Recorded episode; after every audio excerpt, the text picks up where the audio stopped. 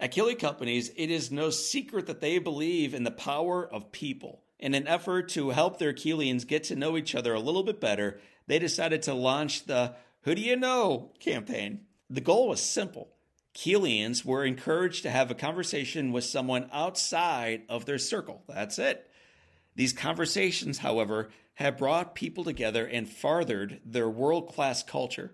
Shout out to the Keelians who have made an effort to have meaningful conversations with new friends. You can learn more about those conversations, about those amazing friends, by visiting them online at KeeleyCompanies.com. Welcome to the Live Inspired podcast with John O'Leary. John is the number one national best selling author of the book On Fire. He's a world class inspirational speaker, and he's the host of the Live Inspired podcast. John interviews extraordinary individuals on their life story so that you can wake up from accidental living and more fully live your life story. Here's your host, John O'Leary. Well, hello, my friends, and welcome to the Live Inspired podcast with John O'Leary. A couple questions for you as we open up today's episode. Did you know that 52% of all workers are currently reporting feeling burned out? Did you know that 67% report that their burnout has only increased in intensity over the last couple years? And did you know that this sense of burnout impacts so many individuals not merely as employees, but as human beings? Uh, we all are today pushing harder and striving harder and racing faster than maybe at any point in history before today. The effect of all of this, of course, is exhaustion, which is making us feel unhappy, unfulfilled, and frustrated. And in steps our guest to help alleviate a little bit of that frustration. Her name is Erin Stafford. She is a burnout and a peak performance expert who surrounded herself with some of the most motivated, most ambitious, most famous overachievers in the world. And yet, even these leaders suffer from severe cases of burnout as they struggle to adjust to the post pandemic world and the pressures it puts on their personal and professional lives. That's why today Erin's going to share with us her story, what she learned along the journey of rising up and also falling back down to earth. In addition, she'll provide tools for how you and I can recognize the signs of burnout, the steps to avoid it, and then ultimately how to bounce forward in work, relationships, physically, and in our faith journeys, regardless of the struggle. My friends, here we go. Buckle up, grab your favorite Live Inspired journal. You're going to love today's guest. You're going to love the topic. If you or someone you care for is looking for a conversation to help you move beyond exhaustion and burnout to renewed excitement and engagement in life, this episode has your name on it. So without further ado, let me bring her on to the stage with me. Erin Stafford, welcome to Live Inspired with John O'Leary. Thanks so much for having me. It's so fun to be here. Well, I feel like I'm already on with a friend, and I look forward to sharing this friendship with my friends tuning in around the country and around the world. If they were to meet you, maybe on a sidewalk in San Diego with a beautiful ocean breeze, and they said, Erin, tell me about you. How do you respond to that? Oh gosh, I'm. I first question would be like, how much time do you have? How many details do you want? I, I I like to talk, so let's just put it that way. Um, so, about me, I have lived a pretty interesting life, and I really make it my mission to live an interesting life. I feel like there is so much to do and see and experience and accomplish, and I want to do as much of it as I possibly can. I feel like I definitely have this sort of zest for life, but that can be a double edged sword because, on the one hand, I've always been this very motivated, driven, ambitious person. But all of those things that make us successful in the early stages of our life can be the very things that hmm. actually cause us to burn out later. And so that was something that I learned the hard way. Um, and so now I'm really trying to practice what I preach and really trying to make sure that I'm still doing and accomplishing and experiencing all those things I want to do, but I'm doing it in a way now where I have built in checks and balances for myself right. where I'm not overextending and uh, overdoing it so that I burn out again. So you mentioned the things that benefited us in childhood can also be the very things that cause us some some pain and, and anguish as we become adults. So I'm going to go all the way back to your childhood. I think your examples around the home were fascinating. You wrote a little bit about them, but I want you to expand on them a bit more now. Talk about your dad first. He just sounds like a brilliant, beautiful, humble guy. He's the best person on the planet. He just turned 80 last weekend, actually. I just threw him an 80th birthday party and I told all of his friends, like, no presents because Lord knows my parents do not need one more thing in their house. But I was like, come with your favorite story or your favorite memory of my dad. And I'm going to surprise him at dinner with some of these stories because, you know, he's getting older. And thank God my parents are still healthy. But I just feel like we wait till people die. And then at their funerals, all their friends tell all these great stories about him. And I'm like, geez, why aren't we telling these stories to people when they're alive? So, anyways, I just I'm did gonna, I'm, I'm gonna stop. Go back to the 80th party for a moment. What was the Yeah. best story you did not know until it was shared that night about your dad?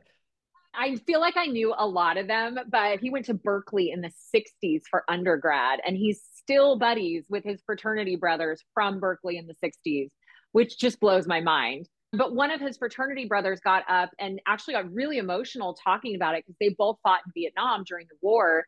And my dad was in the Navy, and his friend, I believe, was in the Army. And his friend, the fraternity brother, was talking about how he was on the ground, like in the bushes, hiding, like doing really hard, scary, dangerous combat. And he got all choked up saying it gave him a lot of peace knowing that his fraternity brother was on the ship on, you know, trying to keep them safe while they were on the ground as the boots on the ground. So Yeah. just a lot of really beautiful stories were shared. It was it was really sweet. What was he like as a dad? As a, as a little girl, what was he like? They, both of my parents are great. So, but they're they're totally different. My parents are like chalk and cheese, like night and day, completely different. But I feel really lucky. I feel like so many people have such horrible childhoods and terrible things and so often strained relationships with their parents and I just feel very fortunate that I have parents that still like each other, that are still married. You know, my brother and I had a very great upbringing, very privileged as well. I'm very aware of that. I grew up in Southern California in Orange County. My dad and mom both came from nothing. My dad lost his dad when he was 15. His mom ran off with some other guy, left him with his brother, his older brother, who had to take care of him. My mom's dad was an alcoholic. He would disappear for weeks, months on end. They would have to go to the church to try and get money to help. And, you know, so both of them had pretty, pretty like not great childhood. Mm-hmm. But what they will always say is always felt loved. So even though they had all sorts of difficulties in their childhoods, both of them always knew that their parents loved them and felt very loved. And I think that is a huge thing that helped them throughout their lives because they both had this burning desire to just do something better for themselves and for their families. So they worked hard, they did well for themselves, and they both got educated, have multiple degrees, and really instilled in my brother and I a desire, a good work ethic. They never cared like what sort of grades we got. They only cared, are we doing our best? If like a C is the absolute best you can get and you are giving it your all and you are doing everything you can, then that's fine. We're happy with that as long as you are doing your best, you know? So it was nice because I didn't have this pressure that like I have to get straight A's or I have to be in all honors classes. Um, but they always were really supportive. They've always been really encouraging to us. And we've always known that we have like a safe place to land if things go wrong. Mm. And as you know, things go wrong. Things do go wrong. Happen throughout your life where you're like, I might need to go stay with my parents for a little while and get my life back together. We'll come back to that story in a moment. That's one of the questions I did want to ask you about. But, but before we get there, we got to create some of the storm. What was it that you wanted to study in college? I know you went off to even to study French, but what were you trying to do in your life? I just wanted to live an interesting life. I still just want to live an interesting life. So I finally settled on political science, but I went to school in France. So I moved to Paris when I was 17. I went to the American University of Paris, which was like just the most incredible school ever. I was there for two years and then I transferred to UC Santa Barbara. But studied French, studied political science, and it was just so cool because I was at like an international school there were only 700 students at the time but there were over 100 different nationalities. So to be in such a culturally diverse hmm. environment in those very formative years of my life were amazing because i had friends from all over the world that were just so different from me and had such different beliefs and backgrounds and upbringings and like it was just such a fascinating time. And then I worked for like 10 years after that. And then I went back to graduate school at Cambridge in England and studied basically social psychology. So I, I had been a celebrity stylist in Hollywood for a while, and I wanted to kind of go deeper on the psychology behind how we feel about the way we look. So I was really digging into like how demographics, education, our peer groups, etc., affect our like development of self-confidence and how we feel about ourselves, etc. So it's interesting that now I'm like kind of taking some of that psychology and of like applying, applying it to my work with burnout. Well, you, you name drop, so we'll let you hover over it for a moment longer. Cambridge. I mean, really one right. of the most pristine universities out there. You're getting your master's there. You, you're incredibly driven, and you you graduate with uh, what cum laude with honors. Is that right? Well, it's a whole different system there, but yeah, with honors. It reminds me, it was the best of times and it was the worst of times. So you are on top of the world, but as soon as you graduate from it, it feels like you are buried underneath the weight of the world. What happened? I graduated 14 years ago from Cambridge, and I still pinch myself that like I actually was able to go to Cambridge. And the whole time I was there, I was just like, I'm living in Harry Potter. Like, this is the most incredible, beautiful, prestigious experience ever. So I had these incredible friends that were also interesting and everyone's so smart. I'm getting intoxicated by the fact that like Tennyson went there and Sir Isaac Newton and Darwin, like Charles Darwin, okay? Like these are people who have done the most incredible things in their lives. And I'm sitting there going, I really haven't done anything in my life compared to that. So you come out of this experience where you just feel like you're in the center of academia. And then all of a sudden, I moved back home to Southern California and I'm like 30 years old at this time. I'm unemployed, I'm single, I'm in debt up to my eyeballs from student loans and credit card debt from being in grad school and not because you're not allowed to work when you're at Cambridge. And just feeling like, woe is me, pity party I couldn't find a job. Like it just everything that could go wrong went wrong. And I had all these other friends that were like married now and having kids and buying houses. And I just was like, oh my God, I'm sleeping in my childhood bedroom at my parents' house. I'm single. I don't even want to date because who would want to date me living at home with my parents? You know, just the downward spiral that we can go into. And it took a lot. I ended up moving up to Sacramento because um, I had a cousin up there and some friends, and I got a job up there. And that that was really a nice change for me. It saved me. Like I just was able to kind of find my groove again and get back to myself and realize, no, actually, I've done a lot and I have a lot to offer and a lot to give. But it took a, a, a change of scenery and a, a, new outlook to to get me there. You've had such a varied resume. I mean, yeah. every industry out there twice. Uh, so just I'll let you handpick a few of the, the jobs that you've had, but whatever you want to celebrate with our community, where you worked and then what you learned working there. Yeah, it always made perfect sense to me, the steps I was taking.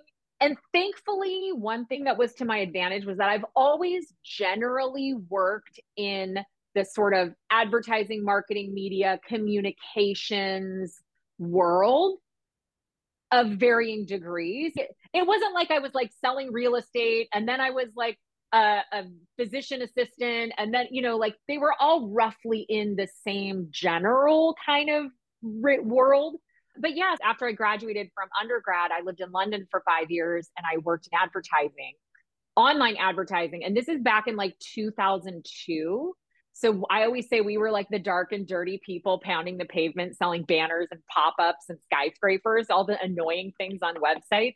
But this is at a time when nobody wanted to buy them. This was long before everything took off. Internet. It was humbling, but I had incredible bosses that really taught me the power of building relationships in order to sell. I had a great time. And then I ended up working for MTV Networks Europe. I was heading up their um, online advertising digital department, which was incredible. I mean, working at MTV, I'm an 80s baby. So, like, MTV was huge in my childhood, you know, watching Total Request Live and like all the real world and like all of those cool shows. Like, that was my childhood.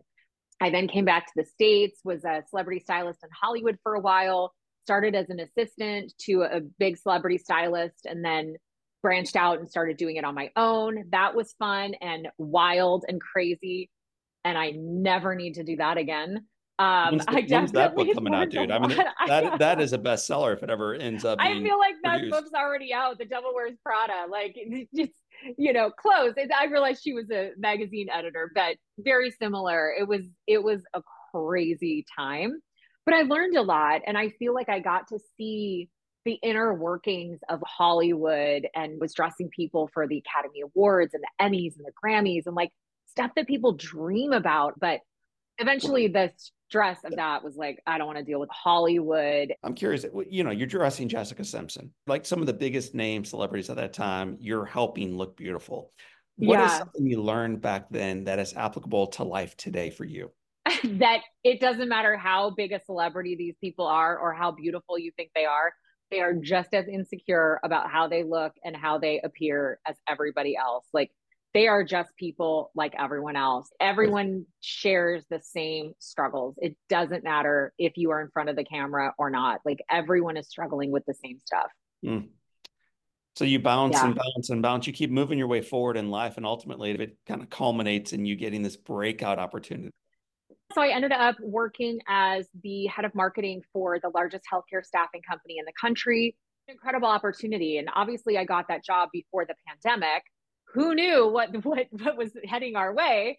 When i started we were about a 400 million dollar company. When i finished and left we were about an 11 billion dollar company. So just dramatic growth. We grew from my team having like three people on it to having about 75 people we had one brand when i started when i left we had maybe eight, nine or 10 different brands. I really feel like me and my team were a huge part in the growth. Clearly, it was not just me, like there were a lot of moving parts to why this this business grew so successfully but i feel really proud of what i accomplished there and the marketing and the branding and the notoriety that the brand was able to garner while i was there and then as you can imagine 2020 rolls around and we have a pandemic and now even though working on the front lines i'm not a nurse i'm not a doctor i'm not a frontline mission but I felt very much responsible for making right. sure that our hospitals had the clinicians that they needed. And it really did feel life and death, you know, because we would have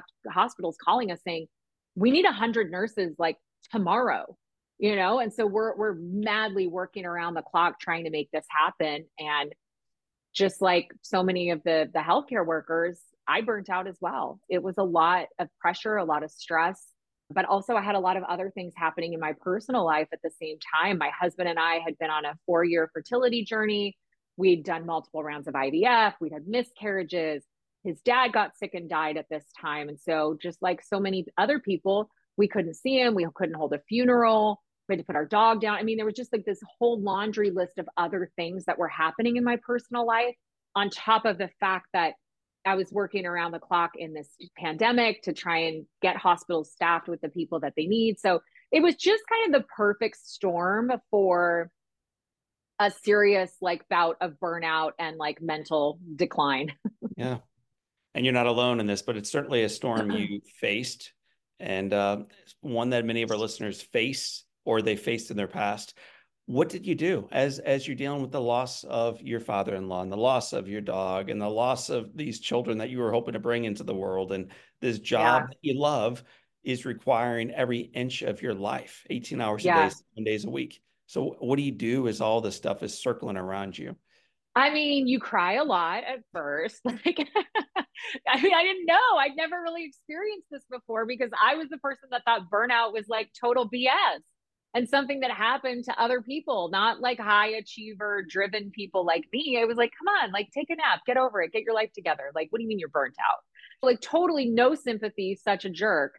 And then it happened to me, and I'm like, oh my gosh, like this is actually a real thing. I can't yoga and acupuncture my way out of this. Like, I actually have to make some changes because I'd been at the company for so long. I was eligible for a two or three month full paid leave of absence I didn't even take it because I was like, how embarrassing. There's nothing actually like wrong with me. I'm taking a leave of absence. Like, how do I come back from that? What's my team going to think? What's my boss going to think? What are my colleagues going to think?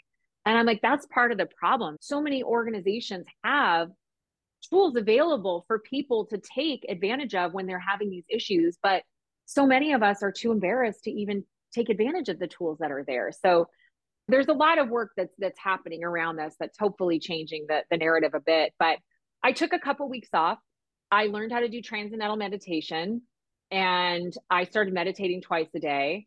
And I started going to a like holistic health doctor that did like every blood test under the sun.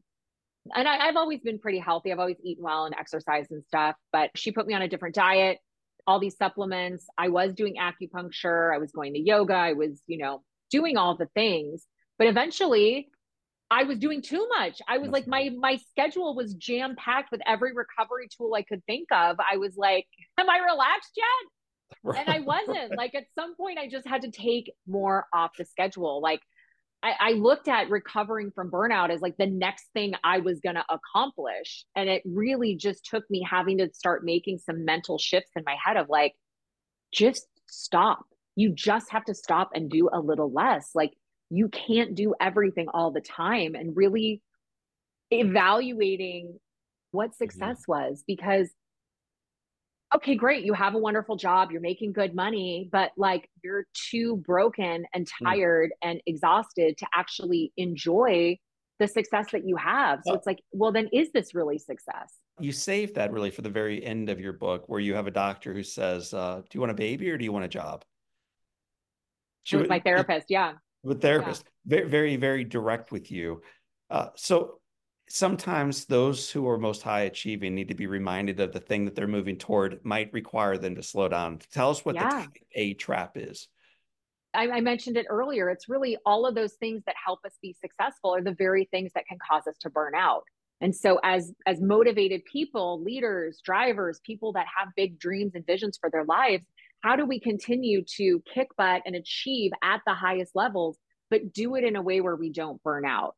And it really takes a lot of small shifts. I liken it a lot to diet and exercise because I think we can all understand diet and exercise pretty well. We don't get to just eat well and exercise one day and then all of a sudden we're like in amazing shape for the rest of our life. No, we gotta drink the water, have less booze, get the salad instead of the french fries, you know, the fruit instead of the hash browns, like take the stairs. We've got to make all of these small adjustments throughout our life for the rest of our life if we want to continue to stay healthy. And the same exact thing is true with burnout. We don't get to just go on a 10 day, two week vacation and think we're going to come back and be fine. No, if we don't change our mindsets and our behavior, we're literally just postponing the burnout. Okay, great. you you went to Cabo for 10 days. Wonderful. You probably had a good time but you're going to come back and be just as burnt out as you were before you left if you don't change any of your thinking. And so I really had to reevaluate what I was doing. There's this great um, study out of Gartner, the big research firm, that talks about proactive rest. And it's this notion that you just use rest as something that we use to recover from burnout or being exhausted. We've got to look at rest as something that we need to proactively put into our days and our weeks and our months so that we prevent the exhaustion and burnout in the first place. And so I give a few examples of what this can look like. And obviously, it will be different for everybody, but maybe it's having 50 minute meetings instead of 60 minute meetings with your teams. And you give them those 10 minutes back where they can just sort of catch up, go to the bathroom, get a coffee, walk outside for five minutes and get some fresh air, or just catch up on emails. You know, maybe it's like having your kids carpool to school with somebody else for the day because you need a break. Right. Maybe, you know, like just turning the music off in your car when you're driving to give your nervous system a moment to just stop and be quiet. I feel like we're always so bombarded with text messages and notifications and phone calls and all the things that we then get in our car and we're like, let's listen to music, or oh, I'm in the car for 45 minutes. I should be productive and listen to a podcast. It's like, no, just give yourself a moment and just like relish the quiet for a minute. So it's small little things like that that I really had to start incorporating into my life to make these changes. So there's there's a quote that hangs on my wall. What is most personal and private is also most universal and common. Mm. So what you are going through is now happening at scale. How common is burnout in not only Western world, but just around the, the world itself? It's it's very prevalent. It's a whole epidemic, really. You uh, turn on any news channel and you're still hearing stories about burnout and the Great Resignation. Sure, the Great Resignation is technically over. That term is over, but people are still leaving their jobs. People are still burnt out, and I think post pandemic, people are still really evaluating their relationship with work and how they want to spend their time and how they want to engage with their colleagues, with their team, how much they're willing to work, how many hours they're willing to work, what sacrifices they're willing to make. Um, but people are still struggling with burnout every single day. Thankfully, I do feel like people are talking about it now and it's become a much more common term it's become something that that organizations are invested in financially and mentally um, but we've got to be careful of is making sure that as an organization we're not investing in our employees burnout prevention for the sole purpose that it helps the bottom line because employees can see through that in a microsecond like if you're just caring about my mental health because it helps your bottom line i'm like mm, screw you i'm out of here but yeah. if you genuinely care about me as a human being, then I will go above and beyond to make things happen for you as an organization. But it's got to be coming from an authentic place, not just from a place of, oh, let's make sure you're good so you, you continue to help our bottom line. Well, and we're using the word employee in business frequently, but I just want to make sure our listeners and viewers recognize this could be a, a partner taking care of her age, oh, partner 100%. as they right? It, it, all of us are at risk of burnout. So, 100%. You, you lay out a, a, few strategies on how we can alleviate that risk a little bit. Uh, yeah. Uh, so, I'm not going to walk through all five of them, but I, I do think some of them are worth talking about. Talk about decoding your flow. So it's really instead of trying to master everything no matter what, just being really strict and methodical about how we spend our time. I think so often as people that have big dreams and visions for our lives, as as motivated, driven achievers, we think we can like do anything because we're hard workers and we're willing to put in the time and energy to make things happen. We will go to the conferences, we will listen to the podcast, we will take the online courses, we will read the books, like all the things and the desire that we have to do and accomplish everything and we have to master everything ourselves. When the reality is nobody's good at everything. Mm. And by doubling down on the things that you're not good at, it only just drains you and leads to more burnout, leads to exhaustion, and prevents you from doing the things that you genuinely enjoy. So, I have a number of different tactics and ways you can do that, but really trying to figure out how can I spend my time doing more of what excites me, more of what I enjoy, more of what I'm good at, and then ask for help and assistance in those areas that I'm not as great in and that quite frankly I don't want to be great in. That's mm. not my jam. That's not what I want to do. And spending more time doing that is just going to drag me down. You also uh, suggest that we invite a board of of directors to come alongside of us. Yeah. traditional since not monthly meetings held at 6 a.m. Yeah. Tell us what that means in your world. Yeah. Yeah, so creating a personal board of directors. And it's really this notion of we don't have to master everything, we don't have to do it all. So often, as we get older or further along in our career, a lot of times we think we, ha- we should know this by now. Like, oh gosh, I've been working for 25 something years. Like, I should know how to do this. Or I have all these people on my team now, and they're all looking at me for the answers. And so, it's being comfortable and okay asking for the help and finding people that can help you and so often we think that want to bother people, we don't want to inconvenience them, we don't want to take up their time. So I just won't ask them for help. But the reality is, people love helping. It makes us feel good about ourselves when we're able to help someone. So, so often when we fail to ask for help or we fail to find those people that are really good at that thing we need to, to be better at, we're actually denying that person the pleasure of being able to help you, which always feels so good. So it's really thinking through who are the people that you know that are kicking butt in an area of your life that you need help in. And this isn't always work. This could be your marriage. Maybe you need some parenting help. Maybe it's like your fitness and nutrition or finances. You really need to find somebody that is just dialed in and can get you on a budget and get you help with your taxes or whatever it is. Who what are those areas of your life that you need some support in and how can you seek out individuals that are really good at that area now or even if they're not really good, they're just a bit better than you. How mm. can you start drawing on those people and start collecting them as your personal board of directors that you can look to the next time you need some help? Pivot like a pro. Yeah. It's your third strategy. I think it's critical in business. It's also absolutely essential in life. Why, why is pivoting like a pro so important? Well, so these pivots don't have to be these like massive 180s. So many people think that pivoting, and especially when I come in and talk about burnout, so many organizations are like, you're not going to tell all our employees to just quit their jobs, right? I'm like, no, I'm not. I would never do that because the reality is these pivots don't have to be massive 180s to get us out of ruts. These pivots can be small little shifts. So often we can get so dead set on this destination as leaders, as people that have big visions, like I keep saying, for our lives, we set goals and come hell and high water, we will figure out a way to make it happen. Mm. But life happens, things change, our thoughts, our desires change, circumstances change. And sometimes that goal that we set out, that we said we were going to do, it may not end up being the thing we actually want to do. And we could sort of evaluate it and think, gosh, am I doing this because my parents want me to do this because my husband wants me to do this because I feel obligated to do this. Like, why am I still on this path doing this thing that doesn't serve me anymore? I'm not that interested in anymore. How can we say, I'm not going to go down this path anymore? I'm going to make a little pivot and move in a direction that actually brings me more joy and that excites me now. In that same chapter, you talked about paying attention to what you're joking about. Yeah. And I thought I thought that's yeah. like actually very insightful. I my mother taught me years ago to like pay attention to humor because there's so much truth within it.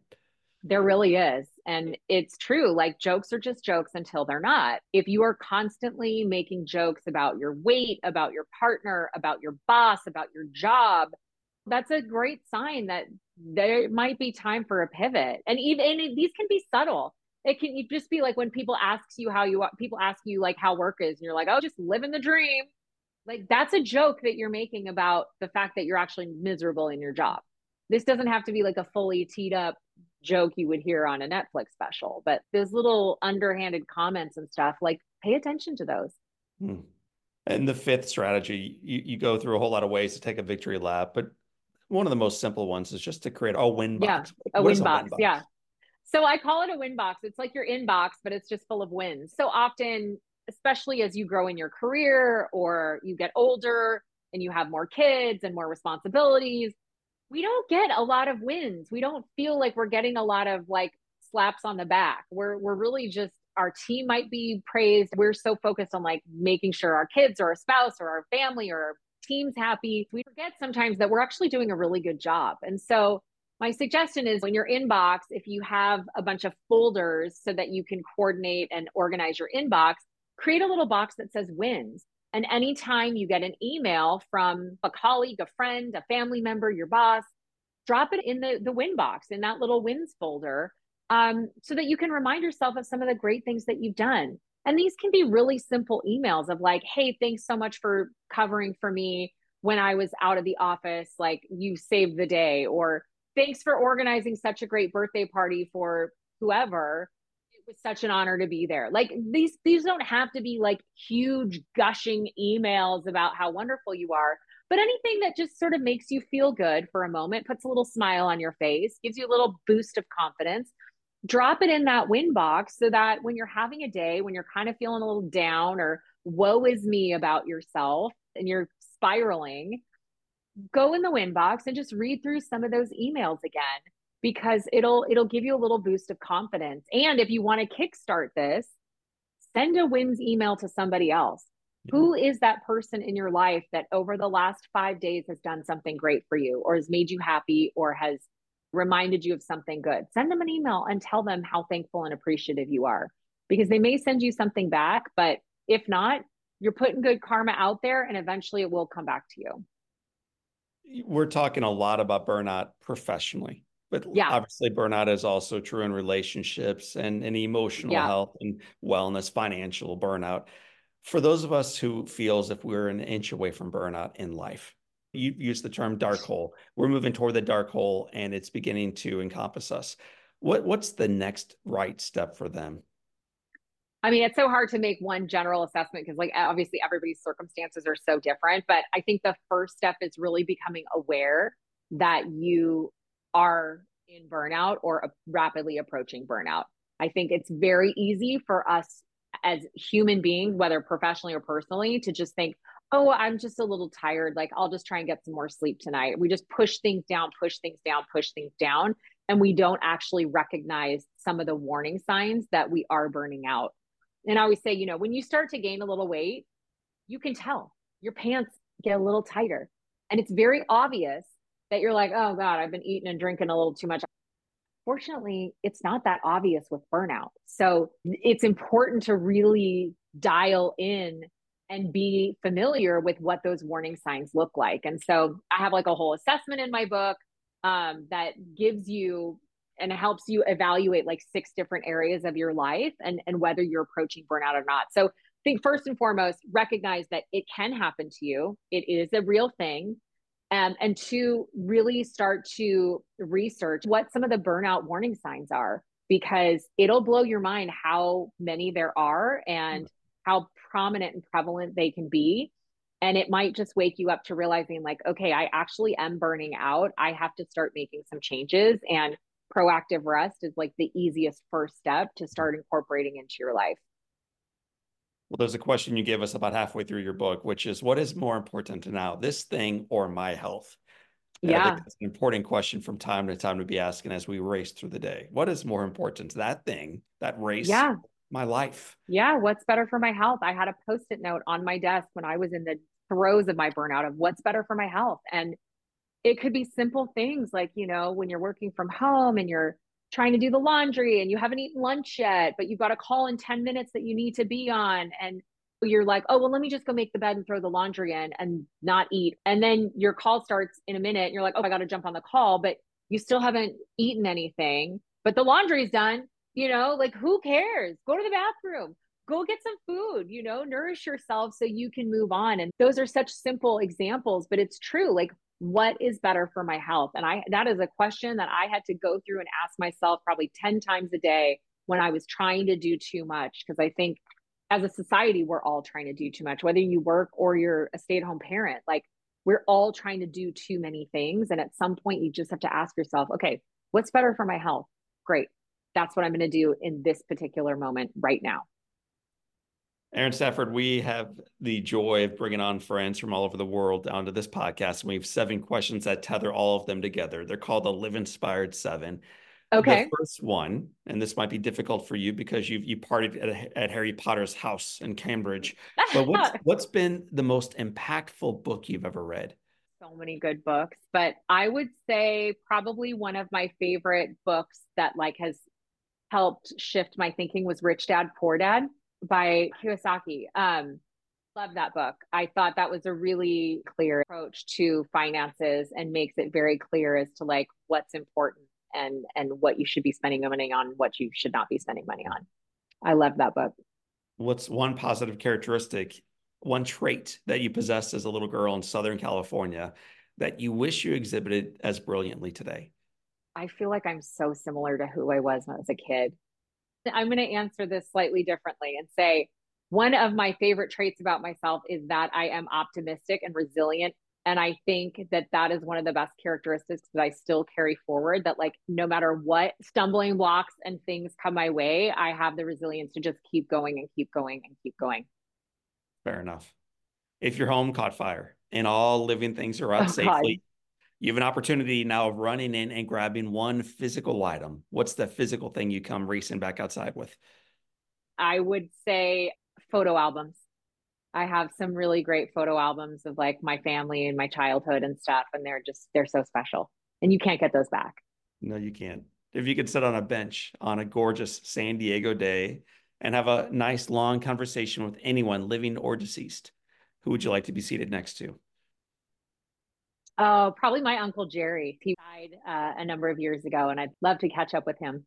What is the best advice Uncle Jerry or your mother, father, brother, or anybody else ever gave you? So, the best advice you've ever received, Erin, is? Oh, many good pieces of advice. We'll stay on the Uncle Jerry track because he was hilarious. But I don't know if this is the best piece of advice, but I love this piece of advice from him. He used to do these things where, like, if you had a really crap day, something terrible is happening in his life, he would take himself out to a really nice lunch. He'd go by himself, find a nice restaurant, he'd order a steak, he'd have a glass of wine or a martini, and he would just sit there.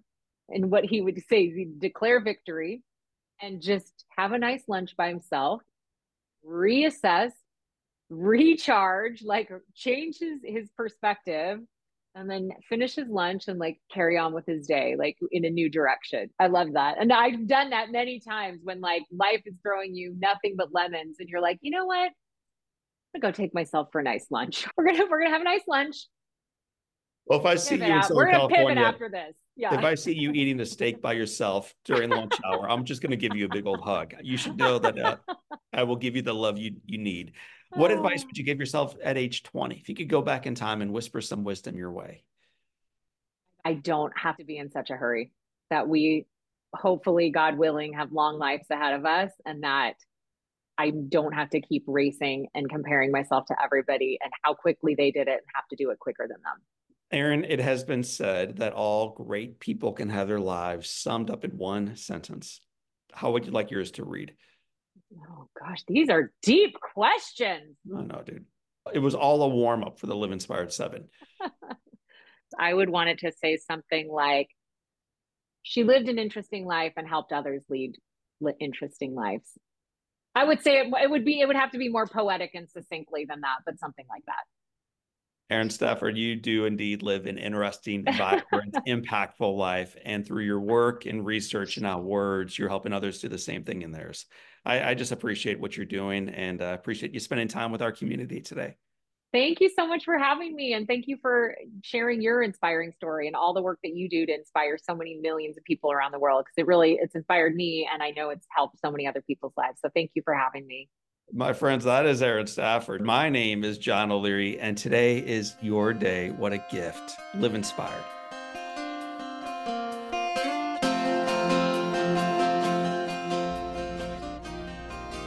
My friends, my favorite part of today's conversation with Erin was the idea of proactive rest rather than seeing rest as only something we do when we're exhausted or tired or burned out.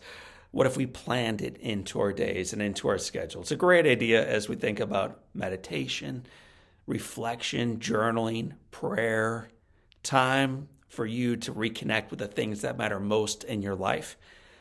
My friends, if you enjoyed this episode as part of your life today, you're going to love the conversation we had with Dr. Mike Rucker.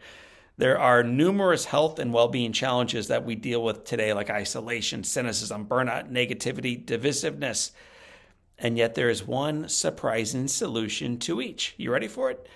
Fun. Fun. Here, Mike share how intentionally increasing joyful moments can improve your health, your relationships, your productivity, your life, while also providing specific guidance to help you make the most out of your time and create more space for having fun in your one life.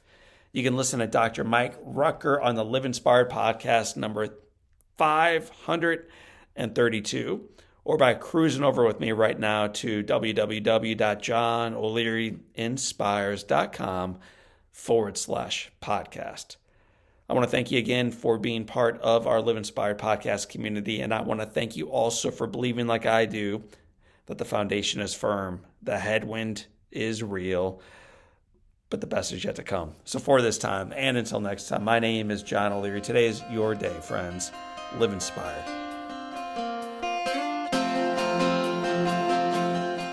You know that Keeley Companies is all about fostering the world class culture through their incredible cultural pillars. Well, it was time to add a seventh cultural pillar, Keeley Green. Guided by the mission to raise the sustainability standards by which they design, build, operate, and live, Keeley Green is dedicated to using a holistic approach to leave a positive impact on our environment, create a future that is sustainable for generations to come. In the words of Rusty Keeley, we are just getting started. You can learn more about that just getting started mentality and all the work they do by visiting my friends at Keeley Companies online at keeleycompanies.com.